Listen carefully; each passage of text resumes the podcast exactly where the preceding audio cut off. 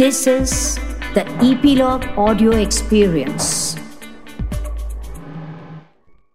Initially, I used to hate that kind of content. I used to be like, hey, why are you bringing so much of demeaning to something which is a very pious process, you know, of creating content? Mm. But then I realized that uh, it's not entertainment value, it's not any other emotion, but the relatability which is at work, you know my guest today, Ritam Bhatnagar, is the founder and festival director of India Film Project, which ballooned into Asia's largest content festival. A cultural melting pot of filmmakers, musicians, actors, screenwriters, YouTubers, stand up comedians, and all things creative. A journey that started in 2011 has been nothing short of a roller coaster ride. Such a pleasure to have you, Ritam. Thanks for doing this. Thank you, Hardik. And more than that, I think I'm glad that you could actually introduce IFP in the shortest possible manner I've ever seen anyone do that. Well, thank you. Glad I could do that. Ritam, I want to jump into a bunch of things. And first off, I want to start off with congratulating you on what a phenomenal property that you've been able to create over a decade long period. Most of the festivals do not survive the three or four year mark. Uh, you've been able to create something that's so sustainable I want to start back at, at a point in time where this idea was just a thought. And how did that sort of come about? In short, if you could tell that. Okay. So, uh, Hardik, if I have to be very honest, I never thought of making this a property. You know, so the initial thoughts were that I saw a lot of uh, creators around me uh, randomly trying to achieve, randomly trying to create something, uh, to collaborate but never finding a single place where they could actually come together and do something together you know create something meaningful together. Uh, and also a problem that i found a lot of uh, creators were not able able to find relevant kind of work and relevant kind of people around them. So that was i think the smallest germ of an idea that i thought uh, i understood films because i used to be a part of a film club and a film festival as an intern back then and i understood this domain of how audiences react to content what exactly is the kind of uh, content love that people have across. And hence the first time i did ifp i just thought of doing it as a one off thing. Like i never thought i would be actually doing it for the second time. It's only the kind of love that we have got from this entire creative community the kind of uh, reinforcement that we have been giving ourselves saying that hey you not necessarily be become just a doctor or an engineer but you can also become a creator and that too can become a profession for you right? So i think all those things just came together for us to create ifp uh, now looking back of course it looks uh, like a journey which was so random so unplanned and multiple points. I think every alternate year we have done something which we never thought we would be doing. So that's what largely the begin to till now journey has been like. So you mentioned about the club. So was that the Sunset Boulevard Film Club? Yes, it was the Sunset Boulevard Film Club, and the good part was that uh, uh, it was one of the only private film clubs of India.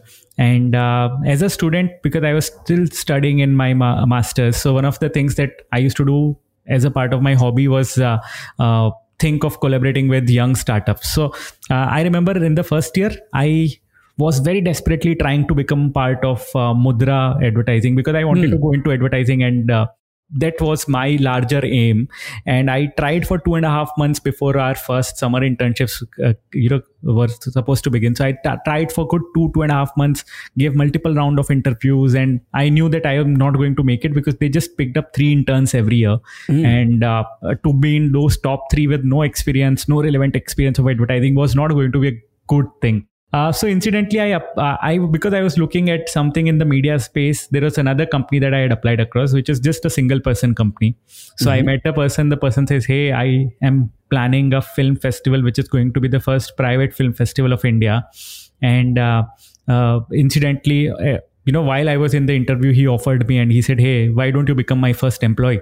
Um, and uh, since your college is usually a morning thing you know post your college why don't you join me as a full-time employee? And that's how the entire journey began. So was uh, that the ahmedabad international film festival Yes, it was the Ahmedabad International Film Festival. Thank you so much for your research. Uh, it just right now takes me down to this entire nostalgia of creating a film festival with a team of just three people, and then of course ballooning towards the festival. But we were just three people trying to create something in a city like Ahmedabad, which had no large cultural tastes back then in terms of films. Uh, and we were trying to put across a festival together. Uh, and we thought, uh, you know, let's get just 5,000 people from the city excited to watch the kind of films that we love to watch. And that's how it started across. Incidentally, the same day I was offered this job, I was also, I, I in fact got a uh, confirmation from Mudra. So I remember Hmm. that night on my terrace calling up my dad, and I think that's the only career advice or even a career decision I have ever involved anyone else in.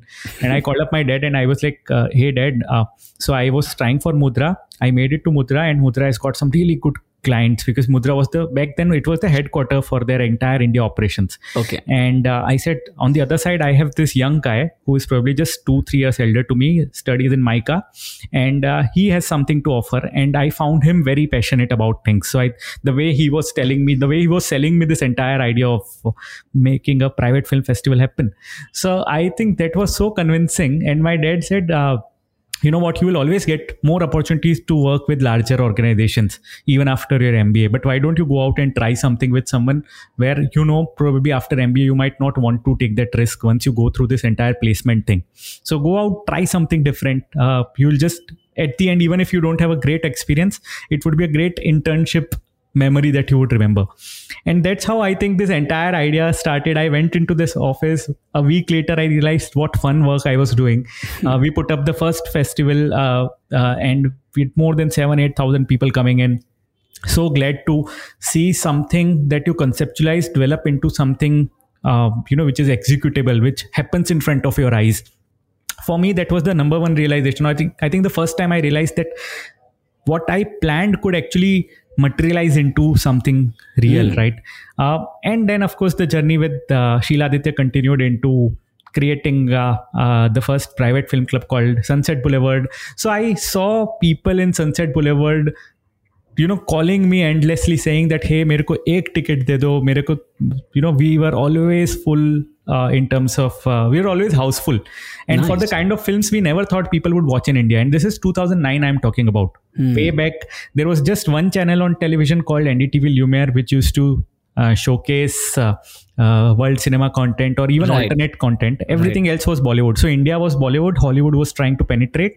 People had not heard about any other kind of films except for hollywood and bollywood. And we used to show iranian cinema. We used to show french films. We used to show japanese films. And i think that entire uh, the love I saw in people, the kind of craziness I saw for people, a lot of creators. In fact, most of those were creators um, who were trying to do, were trying to become independent filmmakers, and they used to be part of this film club. And I saw how unorganized they were, how much of chaos was there because, of course, you know, media and this entire industry, especially filmmaking, has been, or the creator industry has been largely very unorganized, not just in India, across the True. world. True. So IFP started with that gem of a thought saying that can I bring these people together and can I organize them? Can I probably do something which becomes a common ground for them to connect? So I think uh, uh, so right from film festival to the film club to IFP happening. So it's such a connecting thread, right? And I think it's interesting that you roped in your father, who is, uh, I believe, uh, is an astrophysicist and, and a teacher, and and belonging to that background, um, and still having the perspective to go take a risk. You know, that's still uh, such a commendable perspective to have as a father back then. Uh, obviously, the sector that you were touching upon was not a very well-formed sector, primarily media and films and stuff like that. And yet, um, you get the chance to then sort of jump into that bandwagon and actually experiment with something. And interestingly, that took off. Absolutely. I think for me, uh, the good part was, in fact, a, a lot of people I hear the story saying that, uh, especially a lot of my interns, I find out their parents are not willing for them to go into a media industry because they believe it's not a safe career option. I, because my father is an astrophysicist, he has been like exposed to the world. He has traveled more countries than I've ever met anyone traveling for research purposes, lived there for months and months. Uh, so one of the good things that happened was when I told him that I want to become a scientist, or whenever I told him, because I think my dream up till my MBA was that I wanted to become a scientist. So I wanted to pursue something in electronics, semiconductor, embedded systems. So that was my larger idea of uh, my career largely, or I wanted to do something in computers. Uh, so whenever I used to tell him I wanted to become a scientist or even in something in that this domain, I remember his reaction would be always like, "Why not try something on your own?" why not uh, probably start something of your own? And i as a kid i used to be the shy most kid in my class right? I remember studying in a same school for 14 years Mm-hmm. and still not being able to talk to most of my classmates till 11th or 12th standard. So just imagine being in the same class for 12 years and never even heard their voice like never, never had a conversation. So i used to be that kind of a kid. So for me uh, the thought that i could do something of my own i think that thought every time he used to bounce that thought on me i used to bounce it back. I used to be like i want to become a scientist. Uh, probably have a very comfortable life. Probably someone who's discovering something has a couple of patents on his name and for me to this uh, you know for even for me today to believe that i took a decision of doing something of my own i don't know how did i get those kind of guts. Like at this moment if you ask me to do something of my own again i don't think so i have those kind of guts again to do that. Uh, i don't know what magic it is what kind of uh, uh, you know reinforcement my father made me at that time. But i just think that uh, the moment i remember when i told him saying that i wanted to begin with my own company uh, his first thought was fantastic what are you going to name it? I don't think so. I've had got even any kind of more power coming into my life than that. So was that was that Freeway Films then? Yeah yeah. So it's freeway is still the company. It's the parent company of india film project. So like how india film project is the brand name freeway is the so of course we started with a very different motive. So india film project used to be the first thing we did uh, back then. But uh, there's a very interesting thing which i don't think so i've ever shared across on any any place till now. Since you have taken me so much into nostalgia uh, uh, and this comes out this used to be a four month long pilot project that i did.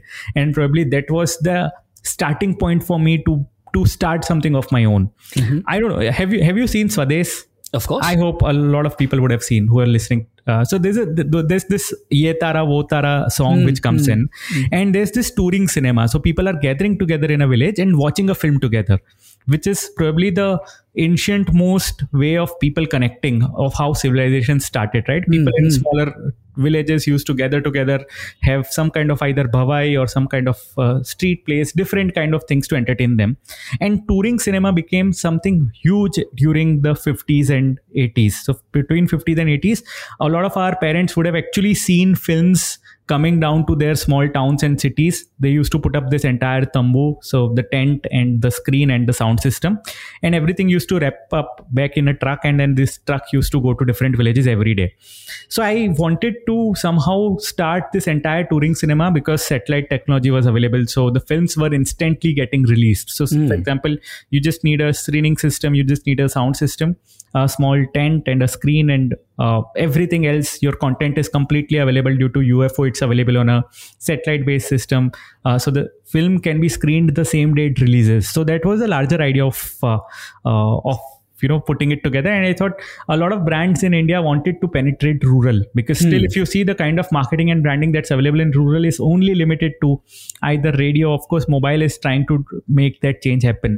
But there's no other way to reach out to deep rural hmm. as- assets jahan pe people are living in a smaller say groups of 500 to 1000 people right? Mm-hmm. Mm-hmm. Uh, most of those people still don't have smartphone connectivity or if they have not everyone has there so i did this pilot. So i got a uh, truck rented. I got this projector bought across. I got a sound system from whatever savings i had from my internships and earlier uh, ventures. And uh, uh, screen and tent. And i went across to different uh, uh, villages. First as a part of my research project. So i did this research for good one month where i used to go to different villages ask the people what should be different what is the kind of content they want to watch what should be different uh, monetary options. So will people pay for ticket? Will the sarpanch pay for everyone's ticket? Uh, should it be free and then i should charge advertisers? And then i also roped in unilever as a part of it and did a small pilot with them. Uh, so i used to do that kind of a thing. And that's how i think this entire freeway name comes from there because uh, the idea was to spend the entire life on highways like on freeways right? Where we used to go to different highways different villages and show uh, the films to them. Uh, eventually by the time i did my pilot i realized that as uh, fun it sounds on paper as fun it sounds you know in especially in 80s it would have been a great thing.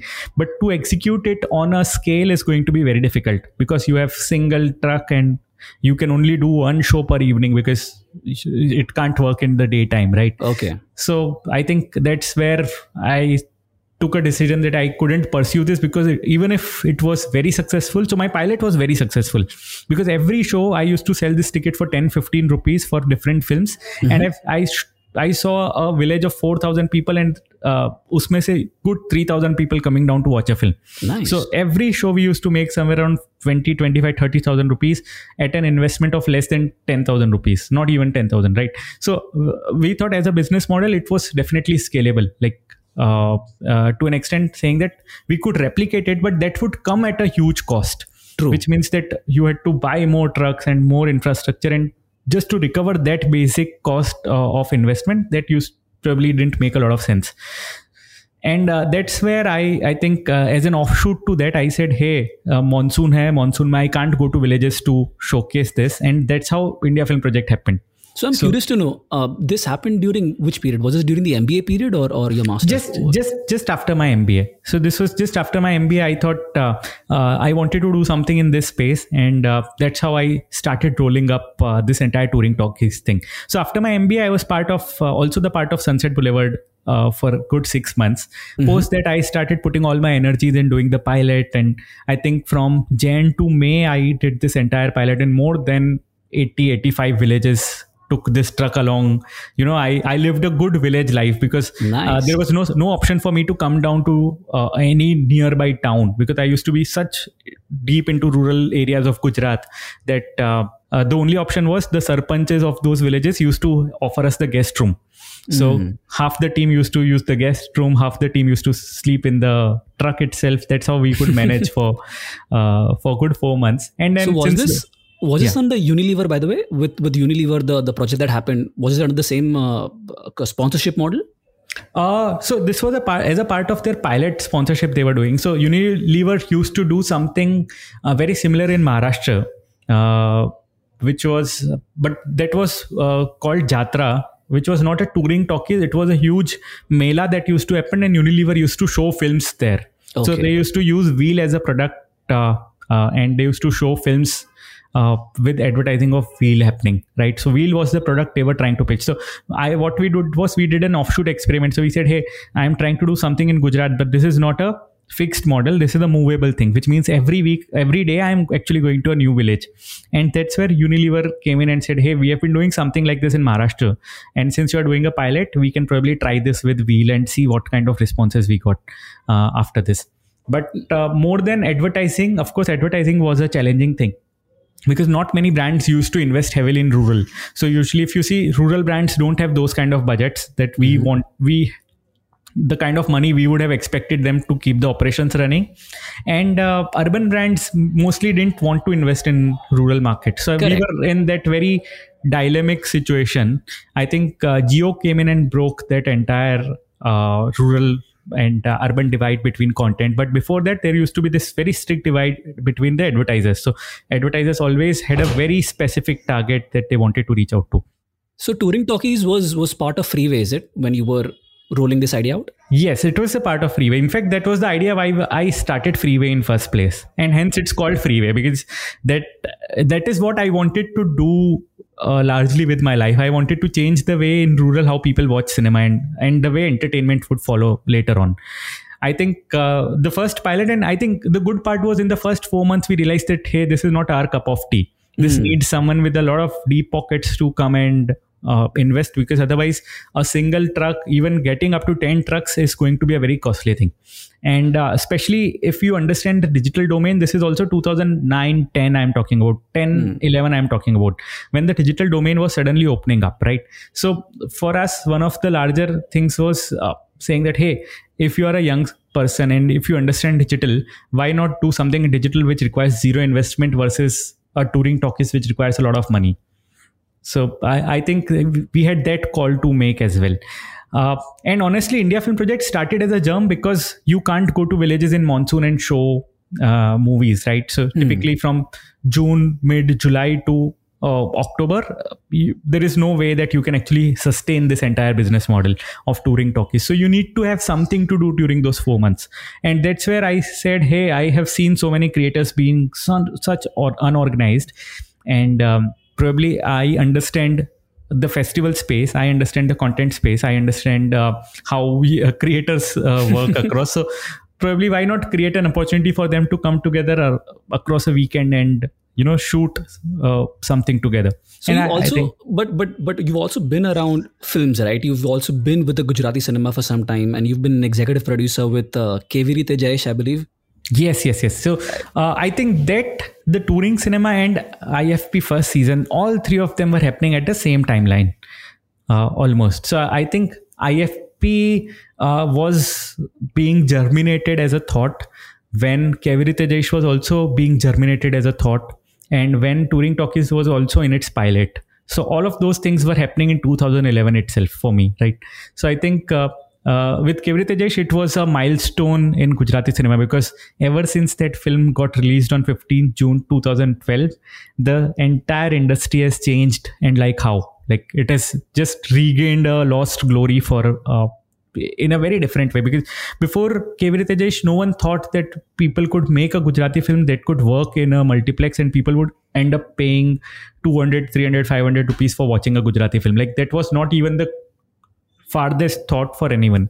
I think Kevi Rite Jaish did that because it was three, four youngsters coming together saying that, hey, you know what? Uh, out of four of us who were in the part of core team, three of us were not even Gujaratis. And we said, but you know what? I used to run a film festival. Na? I used to be a part of film festival. So I saw a lot of people from Gujarat appreciating Assamese cinema, people appreciating Bengali cinema, people appreciating Marathi cinema, and then always questioning, saying that, hey, આવું ગુજરાતમાં કેમ નથી થતું like why doesn't this happen in gujarat uh, why don't we have these kind of films so i think the thought started somewhere there uh, saying for me saying saying that you know if ever someone is trying to make a good gujarati film i would want to be part of it. And luckily that's the same time when we met across uh, with this entire corner thought saying that hey let's make a gujarati film which looks like a bollywood film which gets released in a theater and has the same ticket price like a typical bollywood film. And uh, we were in our all all four of us me abhishek nikhil anish we were in our early 20s and if i say early 20s we were in like very early 20s 21 22 year olds and for i remember convincing my neighbors uh, so they used to ask me what are you doing? And i used to tell them about uh, gujarati film so they used to think that we were creating some rural film typically that has ghagra choli and that was the larger conversation that they thought. Until the film got released i remember till the day film got released most people thought that there are four crazy kids who are trying to make some kind of a change. They're trying to do uh, something to Gujarati films, but they'll end up losing. So that's okay. what larger thought was because people couldn't imagine a film like this. The problem was that people saw Bollywood films, but most people in Gujarat didn't see what had happened with Marathi cinema, hmm. with uh, Shwas or with uh, Harishchandrachi Factory. So people didn't see that. So they didn't realize that regional film is level ke ho sakte hain. So I think we came from that thought. And I remember for the first day Opened up, and I was also distributing the film. Uh, so uh, I remember uh, the theater people calling me up and telling me saying that yeah the film is really good but uh, the numbers are not very promising like hardly 30 35% occupancy but everyone who's coming out uh, they're loving the film. To an extent that from the second week onwards the film started on a spree of being houseful. And for next 9 weeks I remember I couldn't manage a single ticket for my family. I remember the mayor of the city calling me up and saying, Hey, I need a ticket for six people. And I was unable to manage a ticket because there were no seats. Like, that is the first time I saw the power of content of how crazy things can be. So you just put out a, and uh, if you see Tejesh right now, it's not greatest content ever made. It's a decently fairly good made Gujarati film. And the kind of response it got for nine weeks if you don't get a ticket for a film that has lot to say in a state that For never sure. celebrated its own language for almost good number of years for sure and i think i think that's that's a great compliment to the whole cinema because from what you're talking to what is the state of gujarati content today it's exploded like how Exactly. whether you talk that- about stand up you talk about movies you talk about theater it is exploding and people are not getting enough of it they Absolutely. want more right? Right right. And and you also were distributing movies as well in addition to Kevi Rite Jaish so Yes. how did that happen? So that happened completely out of no choice for people to get films distributed. Just imagine this this entire Gujarati film industry which works on typical rural content, right? So almost 80 films being made each year, and all those 80 films are targeted at typical tier tier 9 rural audiences. Like they don't even target small towns. They just Okay. target the smallest of villages jahan pe there are single screens. So films fairly made on a budget of 25 30 lakhs and those films end up earning between 1 to 3 crore. So that's the uh, industry. Uh, typically the lead stars of the industry are also people who come from rural background right? Now suddenly think uh, if someone needs to get a film into a multiplex circuit uh, most of the decision making for the larger chains happens from Mumbai. That means that either of these rural film car distributor, if they want to distribute a film which is looking like a Bollywood film into a multiplex, they need to speak to the teams at PVR and Cinepolis, which are sitting out of Mumbai. Those teams don't understand your language. Those teams don't understand a vision. They have never seen a Gujarati film, right? So you need someone who can connect both of them. You need a person who says, uh, "Hey, you know what? I understand the distribution uh, uh, I understand the distribution game somewhat. I also am capable of enough of representing uh, a film in a good manner to people who are going to be decision makers if they are going to give us shows or not, right? So in eventually, I remember for Kevi Rite Jaish uh, till almost a month before the release, we kept on trying finding distributors. We met people who were so disappointing because they never even so we met people who saw our trailers and told us hey ye film nahi chalega. Hmm. Right? So we went to mumbai to meet another set of distributors who understood gujarati. And those people said hey you know what? Gujarati films don't earn and plus you made something which is very experimental so i don't want to invest into it. So eventually we were left with no choice but for me to come up and start distributing that film. So it it. started with this initially connect making connections with the right kind of people and then we just had a month because we had already announced our release date. So we had to work backwards saying that hey by the time of release can we achieve 100 screens? I remember we uh, started with 70 screens on the day of release and for me 70 seemed like a very fair number understanding that a month before it was zero. So from Got 0 it. to 70 we just took it off because we could get a lot of people in confidence. now the thing that happened was that uh, uh, because there was no one else who was distributing, so people know how to produce content in Gujarati. Right. So there was ABCL which was producing uh, some Gujarati content. There were a lot of people who jumped into in- this earlier Gujarati scene, who knew how to make content. But except for me, no one was in the area of understanding how to distribute content. So they had no choice so a lot of people started coming to me saying that hey can you help me with distributing uh, the films? So for almost next three years i was the person who used to distribute uh, uh, every gujarati film that used to come across. And then i reached a point where i realized that hey you know what? I don't want to end up becoming a distributor because that takes a lot of time. And uh, for me the priority had by then changed to ifp full time.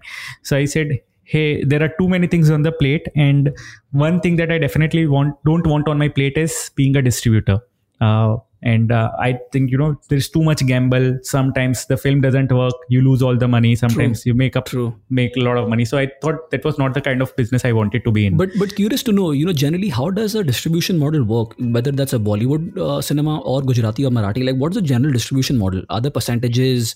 Uh, how do you go about doing these things? Okay so this answer is going to take at least 30 minutes for you for me to explain So we'll you keep it to a two three minute answer then.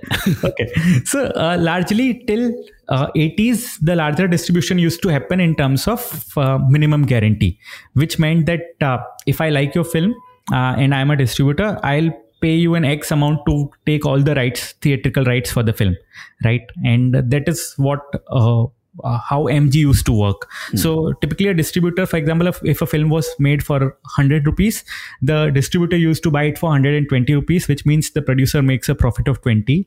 And then uh, whatever the distributor earns, plus or minus, everything is on distributor. So the entire risk is on the distributor, which was great in terms of. Uh, uh, you know earlier models because single screens used to do a lot of cheating. So producer never wanted to be the person who is going to every single screen and checking out if- their ticket model you know ticketing is done right etc with multiplexes kicking in what happened was the entire ticketing went from traditional handwritten ticketing to a digital ticketing Right. which meant that uh, producer in spite of sitting in whatever city could get a real time idea of how many tickets were being sold and hence a lot of producers said hey you know what? I lose a lot of money if uh, if the film does well because i sell it for 120 and then the film earns 500 so why should i not be taking that risk? And hence this distribution change that happened where the entire system towards late 90s and when the multiplexes came in moved from mg to a percentage model where except for uh, producer everyone else right from multiplexes to right from distributors everyone was completely working on a small percentage of the total revenue right? Uh, and hence you will see the change in kind of content because now producers had to be much better with the content because entire risk was with them. So if they made a bad film they were the ones who were going to suffer the loss which is completely fair and if they made a great films uh, they were the one who were also going to bear the fruit so with uh, with mg uh, so minimum guarantee was an unfair model versus percentage which is actually much more realistic so the creator whatever their input is whatever the kind of content they create uh, they bear the fruits for that now Interesting. So obviously, this is a very capital intensive business, right? films uh, with the the percentage model as a distributor it's definitely not capital intensive. It's more contact and reference int- intensive kind of a business. With of course multiplexes and producers it is capital intensive because they are of course putting across money to make something happen. But distributor typically these days a film distributor is as good as a biscuit distributor. You know they only get a small percentage of total sales which are happening. So distributors are practically risk free so uh, you know if things work of course they make more money but if things don't work they don't lose anything out of their pocket Hmm. Okay. Okay. So essentially, now it's the content which is going to lead and the risk taking with the producer rather than the distributor. absolutely so Got it. distributor has nothing to do with content now they are more concerned with marketing and less concerned with the content But have you seen the kind of content that, you know, uh, the progression of content that definitely sells, which, you know, is a sure shot hit, like the standard recipe formula that comes out of Bollywood films? Um, you know, you know, things like that, and versus compare it to maybe, uh, you know, newish filmmakers who want to experiment but may not have like a mass audience. Um, but you do find a lot of value in the content that they're creating. Uh, right This versus that, what's your thought on this? So there's a very small analogy that I usually draw about it. In early 2000 or late 90s, we had say 1000, 2000, 5000 people sitting in Mumbai and Hyderabad and Chennai creating content for 120 crore Indians, right? Hmm. So there was typically those guys and Chopras, Johars creating content for 120 crore people and the content that they created was typically based on their understanding of world right? Or hmm. whatever they wanted to show. So just imagine there is content but there is no democracy right? So it's a kind of dictatorship saying that your entertainment depends on a thought of someone whom you don't even know across. And hence the number one thing that was missing was relatability. So in that entire larger series you used to see stories that they wanted to tell and not stories which were good representation of world around you. Hmm. Versus the things opened up with internet coming in with dslr coming in with people having more power to create content. Now if you see uh, we have become a very relatable content democracy which means that almost 9 out of 10 things that you will see on internet either it would be from your life or from someone's life which is very close to you right? Um, and that happens because now you have 1 crore people creating content for 130 crore people right? And if you see that entire jump from few thousand people to now crores of people creating content that tells you why this entire idea of uh, you know becoming an independent filmmaker or becoming a short filmmaker is so exciting and why the stories are even more fun to watch. Because those stories are stories that we relate to. Either characters or the situations we have been through uh, one of our friend has been through it or one of our friend actually looks like one of the characters there. And i think that entire change that happened in terms of it was a paradigm shift you know. Uh, and hence these people specifically who, people with large pockets who are trying to make bollywood films are right now so unsecure about things because in spite of having money they can't guarantee relatability in their content versus what a lot of people can do in a single youtube video right. So i think that kind of differentiation is what we are right now living in. You, you've touched upon like a very interesting point here. Youtube videos or tiktok videos for that matter the short form videos. Uh, it's it's funny how the internet works you know like like a video which would have no meaning whatsoever. Right. uh, 15 minute 20 minute piece of content which or maybe 10 minute or even shorter than that would have no relevance but it just clicks with people and runs into millions of views. That's where relatability comes into picture. That's where people feel hey is this story of my life? Or hey i wanted to live this life right? I think that's where people feel hey the person who's right now performing looks like one of my friend. Or hey what they're doing right now happened in my life too. I think that relatability is what largely is missing in our Bollywood entertainment, right? You see heroes who are so much larger than life, and we realize that, hey, this person is larger than life, but I haven't seen a person like this in my life. true I haven't seen, I don't believe those characters. Those characters look very superficial. Versus, I want to live a life or I want to see characters who are very close to how my daily life is.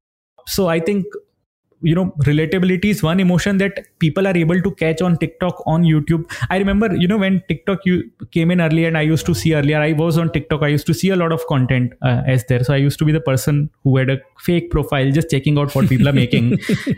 Initially i used to hate that kind of content. I used to be like hey why are you bringing so much of demeaning to something which is a very pious process you know of creating content? But then i realized that uh, it's not entertainment value it's not any other emotion but the relatability which is at work you know. The more relatable you are trying to be probably i am not their audience and hence i am not liking but they have found their audience and that audience is liking it. You know uh, if i have to be very honest there are a couple of biggest youtubers in india uh, whose content i hate. I just feel hey what kind of cheap content is this? I follow a lot of international youtubers and i love their content. You know they they put efforts in making each video and they put efforts every week. Like every week they have one video which is coming out Yep. which is like absolutely different level of research.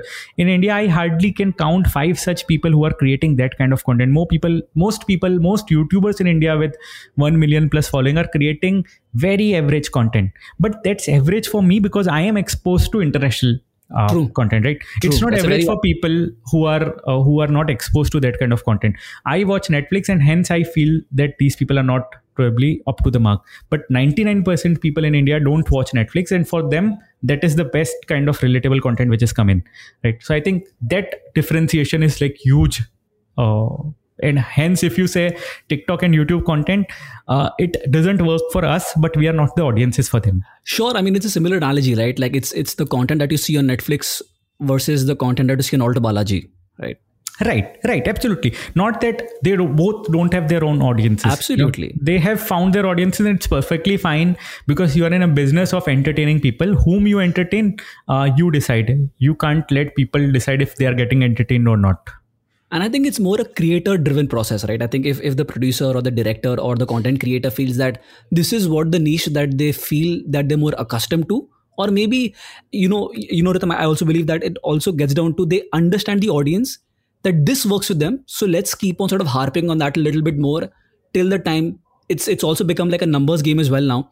That if you have like a million plus or like uh, crazy numbers of subscribers or followers, uh, it drives brands, it drives traffic, it drives more opportunities versus someone who has maybe relatively lesser number of followers, Right. uh, lesser number of subscribers, but is producing really good, valuable content. So my thing is that my thing is that Ritam, that it's more about discoverability, right? I think when you talk about someone who's outside. Uh, some of the people that I really uh, admire is someone like Ali Abdaal, right? He, he produces Right. some really good content. Um, and a bunch of other creators but there's also someone like you know logan paul and and you know things like that when i may not be able to associate with those kind of content but they have some ridiculous number of views on every single video that they put out Absolutely. Uh, the only thing is uh, the difference currently for us. See, what is happening is with the entire content economy on digital, uh, there is just one set metric, which is largely number of views. Right. Uh, what has happened is the brands have not reached to a way where they also break down the quality of the kind of people who are following them. Right. For example, uh, you can go to India's top most YouTuber, but no brand will ever sell something which is more than two, three thousand rupees. Never do an association which is more than ten thousand rupees with them because they know that the audiences who are going to follow them are never going to buy a car looking at just Very this kind of point. influence, right? Uh, so they know that they might buy headphones they might buy clothes that's the kind of larger influence that these people can drive now if you go to a quality creator you will also find the kind of brands who come to them come there because they know that this person has an audience which can purchase which can take a decision which can uh, probably spend. They have purchasing power with them which is very important. So in spite of that person having say 100 people and the other popular youtuber having say 1 million people brands will someday realize that hey these 100 people are more valuable than those 1 million people. And that's going to happen very soon. So 2022 is going to be that year for realization for most people uh, largely. And i think we will see that happening where brands will have this very particular divide between the kind of creators and between the kind of audiences and say hey i want intellectual audiences and this person creates content which is intellectual and hence i would go to them even if it's just 35000 subscribers versus hey this person has got 5 million people but the kind of content he creates is not the audience which is going to ever buy me. So i'll only go there for awareness driven things or probably for my cheaper set of products interesting now this is the salesman talking here and understanding and dissecting tg but i do want to talk about what an interesting point you've touched then do you think that going niche on a particular kind of content area would be a relatively smarter choice or a good thing to do for a content creator rather than trying to be very massy in appeal? So I'm a person who loves BMW over Maruti.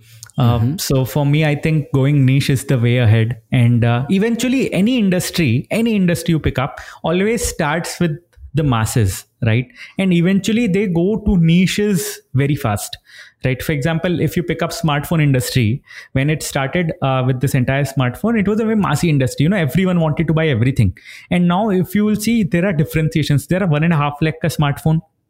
There's a 1 lakh smartphone. There's 80000 60000 40000 20000 and if you go on amazon the first thing you will see as a filter is on based of price. So they'll say hey what price range are you looking for? Hmm. right? And every smartphone so for example uh, oneplus 9 considers iphone as its competitor right? So they know what segment they are operating in hmm. and what are the kind of competitors they are bringing into system right?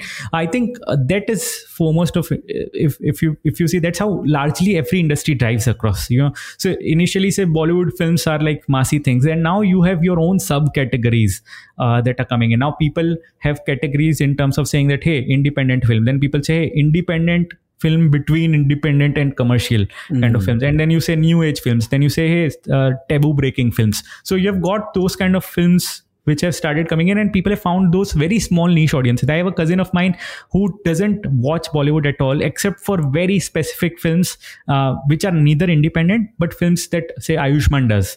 He says hey ayushmann is a is a niche in itself and mm. i hmm. watch his films because i think he is the only person who cre- creates great content in bollywood rest otherwise i am very open with watching my international set of content that my friends keep on suggesting so i think that niche is going to even happen with youtube largely now so you'll find people uh, subscribing to very small set of things that are very interesting to them because this entire explosion of content has happened. People have seen every kind of thing and now they'll make the choices of saying that hey there is so much to watch but hey i love airplane videos. I love rubik cube solving videos. Uh, i love people doing adventure things or i love those funny uh, videos that come across. And i know that these are two categories that i love across and hence i'll keep watching only that kind of content more.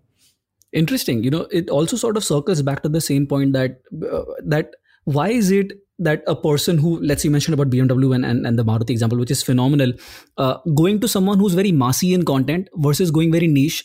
But do you also believe that there is a point where to adopt a certain idea or a certain platform it starts off with massy that dies down and then niche players sort of emerge in that space? Uh, so actually the life cycle is very fun. Uh, it starts as a niche it goes massy and then it again becomes niche right so okay. so uh, that's how usually any product life cycle or industry life cycle is right so it will always start with initial people who will get attracted to it uh, which would be certain set of audiences which can either uh, who love the technology or who love the concept or people who have the uh, capability to buy a particular thing. The early adopters, maybe. Right. So early adopters are the people who are usually very, very niche audiences. Like for iPhone, early adopters were not people who used to be on any other smartphone. They knew who were their early adopters were. Right. They knew that hey, iPhone people wanted status quo, and that is probably 10% of total audiences out of smartphone who care about status quo. Uh, the rest 90% audiences probably just care about cheap smartphone uh, which has everything working into it. So they started with those 10% started reaching out to masses became a mass brand and then hey, they said hey now you know what? I can always find my niche. So my activity driven fitness driven people hey here's a smartwatch for you. Hey people who love entertainment capturing here's a phone for you. Hey people mm-hmm. who love to work on multiple devices uh, hey here's an ipad for you. So they started dividing uh, audiences into different segmentation so that's how it works for every brand. So it starts with niche goes massy and then again finds niche into different segments right? With a lot of brand managers these days when you at least the ones that i've spoken to in, with the friend circle they talk a lot about micro influencers being the way forward rather than going for the mega influencers. And and they have like a more tighter knit community. The smaller guys more vetted more invested and and a smaller sector following but but they do uh, drive influence with those certain set of people. Absolutely. And i think um, for me if uh, i see a person with 1 million followers talking about something i know it's a paid thing. But when i see a person with say 20k followers talking about something i believe that person because i say hey uh, this person for sure is not an influencer.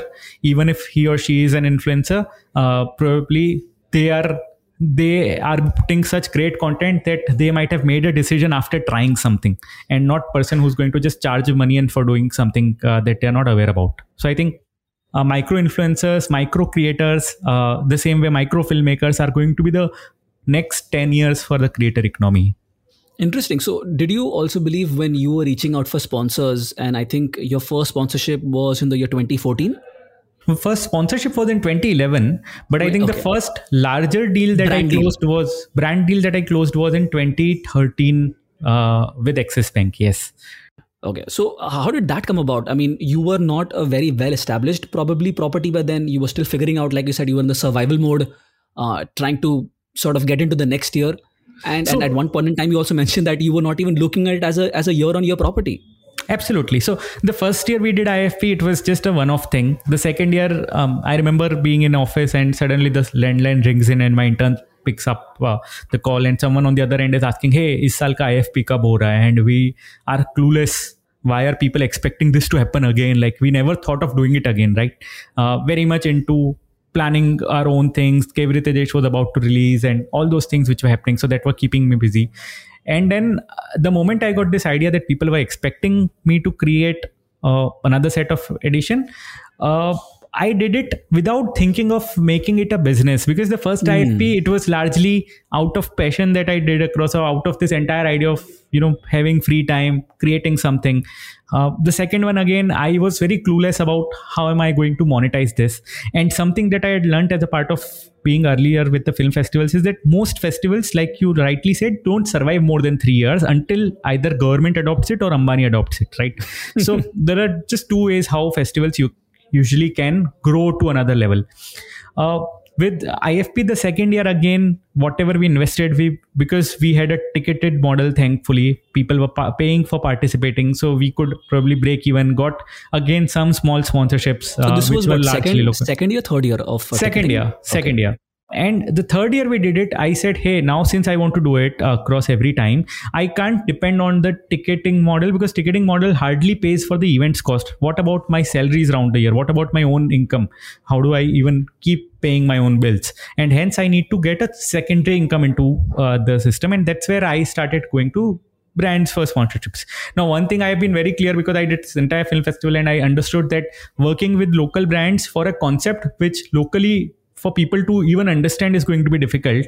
And hence working with local brand was not going to make any difference right? Mm-hmm. most of the times brands would have come either just for a logo presence etc mm. uh, and uh, for me i really wanted to start with a brand which understood and believed in the concept. Because uh, thankfully till date ifp is a very complex thing to understand. Even for me to explain it to someone it takes more than 10 minutes. And i think 10 minutes mein, I just can explain people the festival, the other activities that we do around the year. There are a lot of things, uh, even for me to take it to a local brand was going to be a difficult thing. Forget the national brand. But I was very convinced to an extent that I wanted to start with a big brand, uh, uh, at least someone who is in their own field in the top three.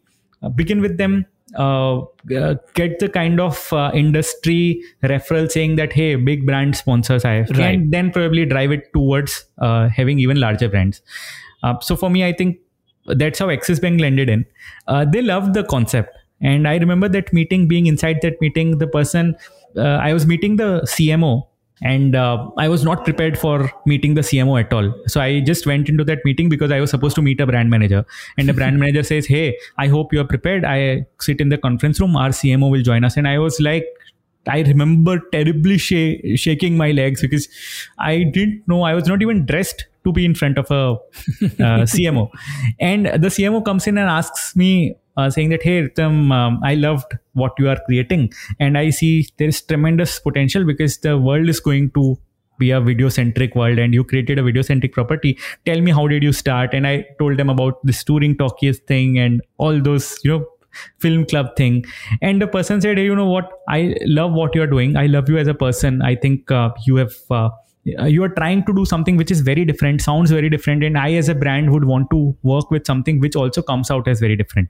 And uh, hence we would want to collaborate with you. And i remember it was probably the easiest and the best deal i would have closed in my life uh, up till that moment because uh, you know someone uh, sponsoring a festival not because of the intense concept of the festival but because uh, they loved the idea that hey something like this has a potential to go big mm. uh, and uh, we should be the brand which should be supporting them and hence instead of just a single year deal they said hey here's a two year deal in your kitty uh, so that next year also when you're putting up the ifp you don't need to worry about uh, the festival at all. You don't need to worry about the funds and finances. You just go and put a great show, and of course, whatever small brand brand integrations were going to happen, they were going to happen. But the, largely, the idea was to for them to you know hey put up a great show.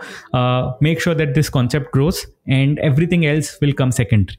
Got it. So i think that's, so that's how it that's, started yeah. that's that's a fantastic situation to be in right? Because primarily when someone goes out uh, looking for a brand it's generally difficult uh, to pitch an idea and then get converted and from whatever you're telling uh, to have such an enthusiastic response that's another level of confirmation of the idea that you've already been working on.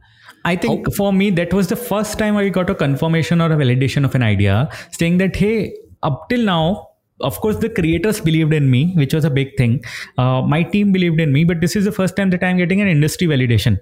Uh, and probably this is now I can take a decision that I want to grow sponsorship as a revenue model for the festival because I've seen festivals surviving solely on tickets and I've seen those festivals not surviving. So probably I think that reassurance saying that hey, uh, I can build a private festival in India and brand might support me because they might like the concept. I think that is how it started it. So, did uh, you have any point of contact already before with the CMO or the brand manager? No, Were you like no. already aware?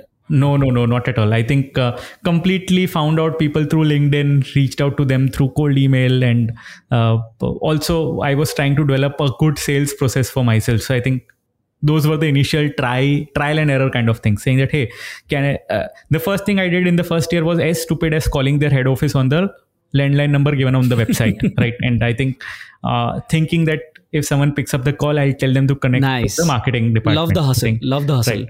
I think uh, second year is when I realized that people don't usually transfer your calls so easily to the marketing department. So the second wise thing to should be to write them an email, and I think that's how I just wrote an email, uh, wrote an email to 15, 20 brands, got a reply out of uh, five, six of them. One of them called me. I, I, think three, four of them called me for the meeting.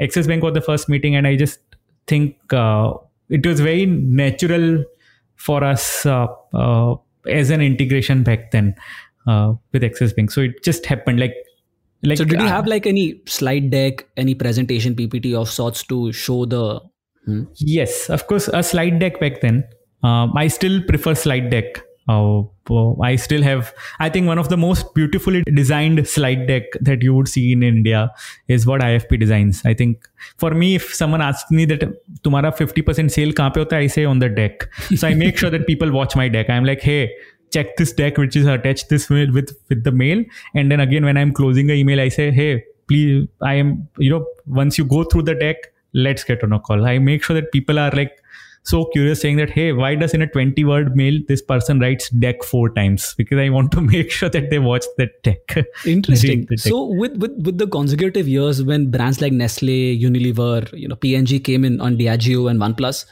was it a similar pitch or did it become easier convincing people or the challenges were similar or, or what were your learnings across this raising sponsorships? It definitely didn't become easier. In fact, it's much more difficult now to raise sponsorship, uh, practically for two larger reasons. One, uh, the kind, the way the festival has evolved, uh, the festival has become a costly thing. So, for example, just giving a, you a simple comparison, my 2011 festival, the first festival, it costed me less than the main gate of my 2019 festival. right. So okay. that's the simple most analogy because uh, you know the venues the marketing so many things the team everything is a cost now. Uh, the first festival the first three four editions we were just two three people two interns two people running the show and hence you know costs were very limited. Uh, and hence most of the times sponsorship never got stuck in terms of money. So if they like the concept they said hey i like the concept i want to sponsor you. Mm because I can definitely afford you. Right. To a place where conversation now has come to a point saying that hey, IFP ke liye, I need to plan my budgets at least a year in ahead or at least two quarters in ahead. Mm. Because you guys are costly thing and that level of media planning requires a lot of approvals and hence I don't think so I can afford IFP. Uh, the second larger thing with uh, uh, brands now is that uh, in the first two three years the integrations were very simple so a brand used to come to me and say, Hey, you are the first festival I am sponsoring.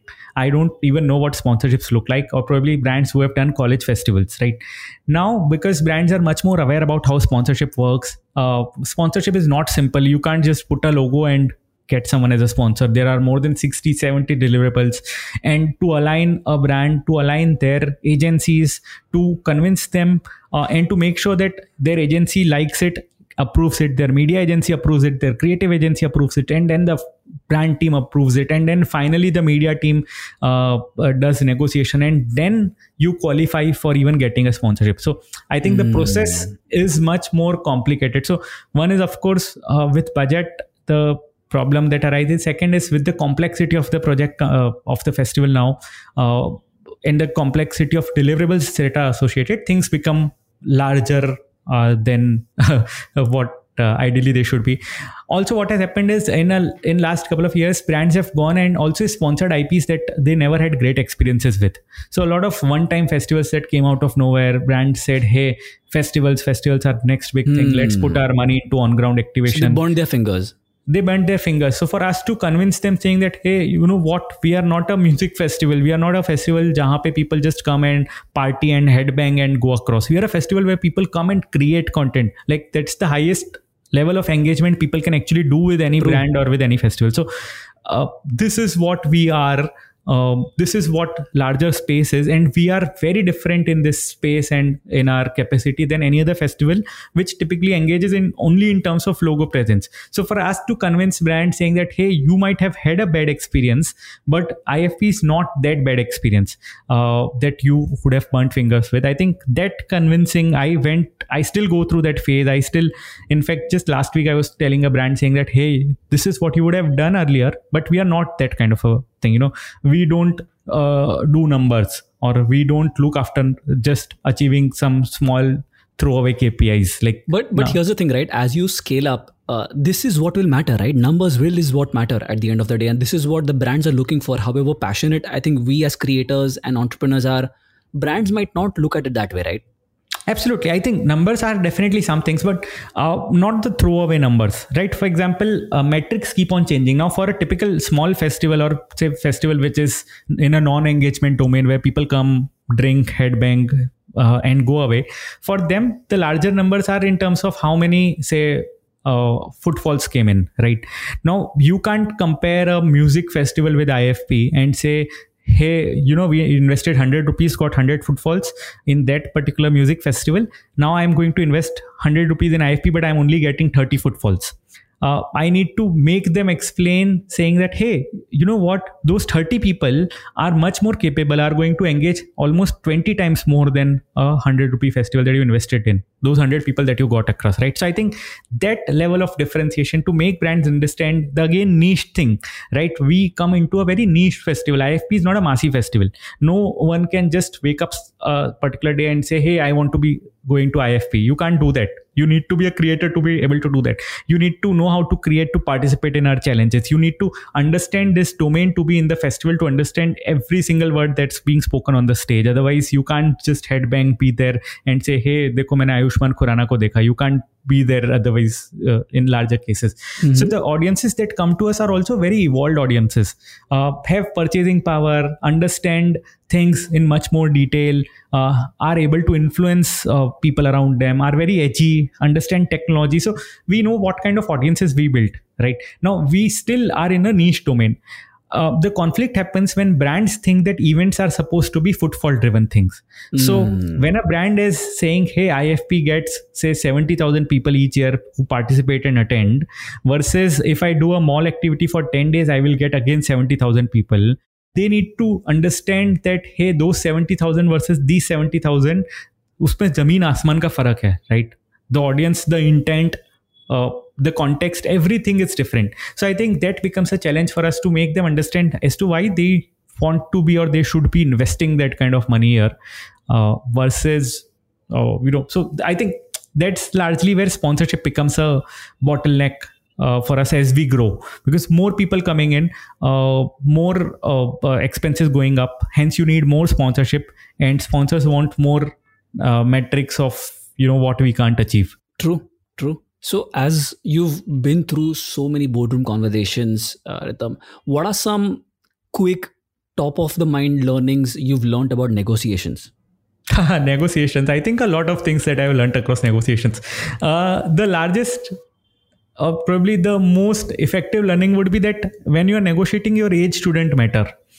I think uh, I started working with brands, this entire Axis Bank thing and everything. It started in 2013 when I was 23 right? A 23 year old kid sitting in front of a cmo you know if i i have a 23 year old kid, kid sitting in front of me i would negotiate and like how? You know i would have i would be like i would make them change their career choices if i know these kind of tricks. I would be like what are you doing? Your life is mess, etc i can do i can very easily mold them to another level just by negotiating in a very simplest manner, not even a complex negotiation. Uh, so I think uh, my learnings were that initially, of course, and I think I got fooled a lot of time in the initial years. I people took advantage of a young festival plus a young founder with no experience of sales. So people understood, hey, there is no backing, there is no one who's going to consult him or her. So why not probably just you know tell them to work on my terms and conditions? It's only I think when I grew up a bit had these kind of bad experiences. I realized that you know what i won't let age matter in terms of negotiation. I won't let people negotiate with me because uh, i am a young person. And hence they think that hey this person iska kya expense hoga?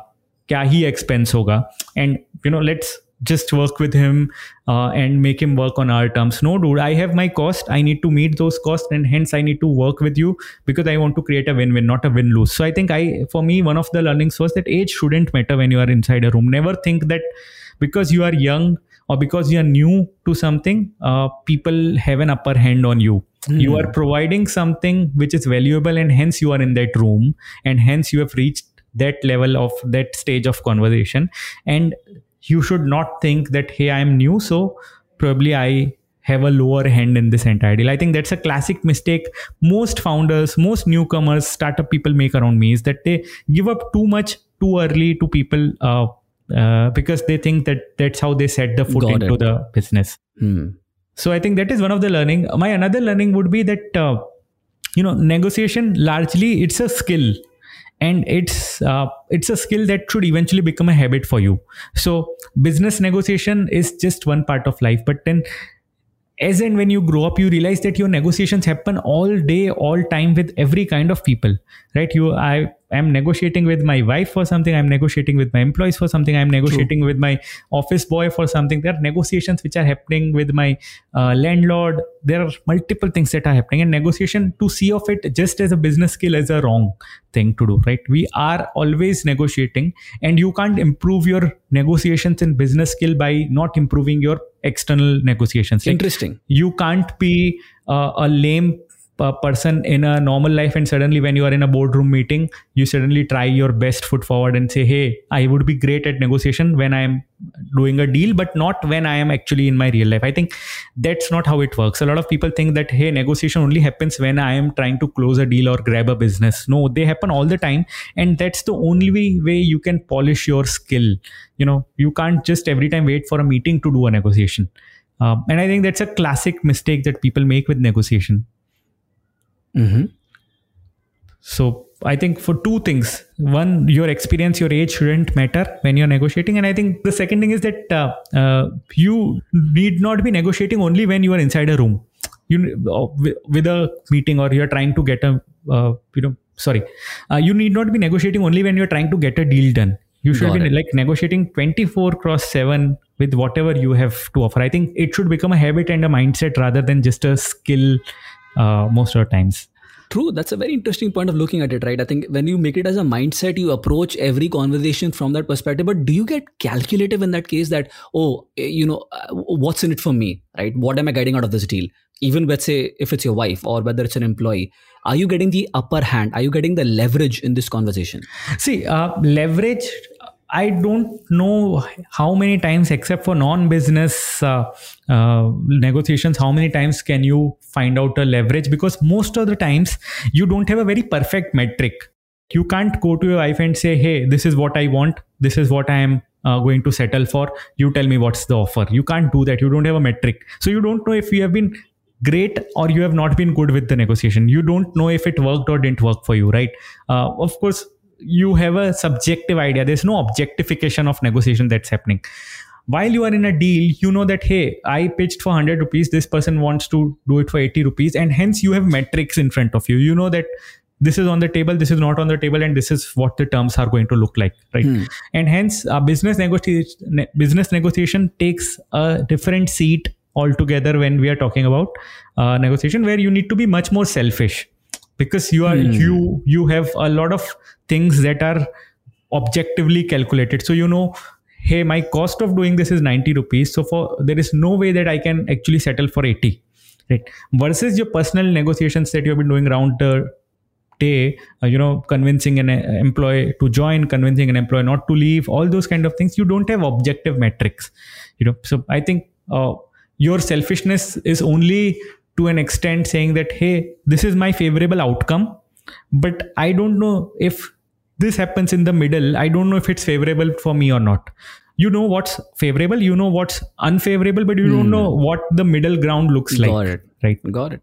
Interesting. So what's next for ifp so, two different things. Uh, a year and a half back, uh, almost two years back, we started evolving ourselves into an agency uh, and not a digital agency. We are trying to become an agency which creates IPs for brands. So, we are trying to become, so we have this leverage of creating our own IP. We said, hey, 10 years we ran, ran an IP in a domain in India which not a lot of people celebrated and got some of the best brands to be with us, generated almost close to two, two and a half lakh minutes of content with us. And uh, we are in a very sweet spot because content is the next big thing and brands are looking for more content. So we said hey since we created our own ip why not we go and create an ip for you as a brand which you could utilize for a you know year on year basis. So we started doing that since last two years now. And i think that business or that division for us has evolved much bigger than ifp as a festival in terms of uh, revenue in terms of uh, uh, projects and businesses that we get across. So that's a very sweet spot that uh, we think we want to be in now. So we want to become a brand that helps other brand create new brand uh, if i have to simply put it across. And with the festival uh, which is still the core because that's where all the energies culminate and that's the energy that we love crazily. Uh, the idea is to now take ifp international uh, which we have been exploring for last two years but i think 2020 we would have definitely have a international edition of IFP happening somewhere in Europe and North America. But I think with COVID, we thought we didn't want to take those kind of larger steps right now.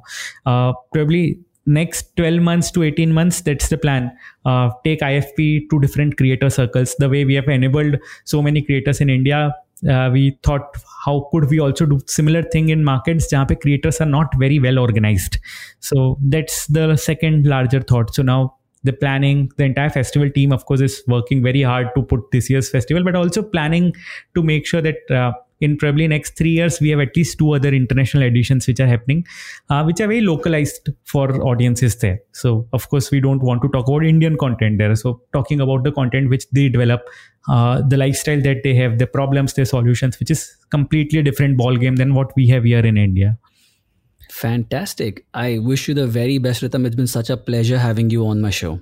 Thank you so much, Hardik. I think your research made it all the more interesting for me because uh, honestly, I haven't uh, spoken to someone who has done research typically from the formative years. Thank you. It's uh, great to hear your perspective on this. Thanks again. If you enjoyed this episode of Jamsters, please make sure you subscribe to Epilogue Media and all major podcasting platforms such as Spotify, JioSaavn, Gaana, Apple Podcasts, and Google Podcasts, among many others, for upcoming episodes. You know, I love listening from each one of you. So please make sure you share this podcast with your friends and family and your colleagues. And please make sure to drop a comment on Apple Podcasts if you're listening there. And also, if you're listening on Epilogue Media, they've recently launched a feature where you can comment on the particular episode too. Your support is my fuel. You can connect with me on Instagram at the rate Hardik D. Or on LinkedIn too. Catch you on the other episode.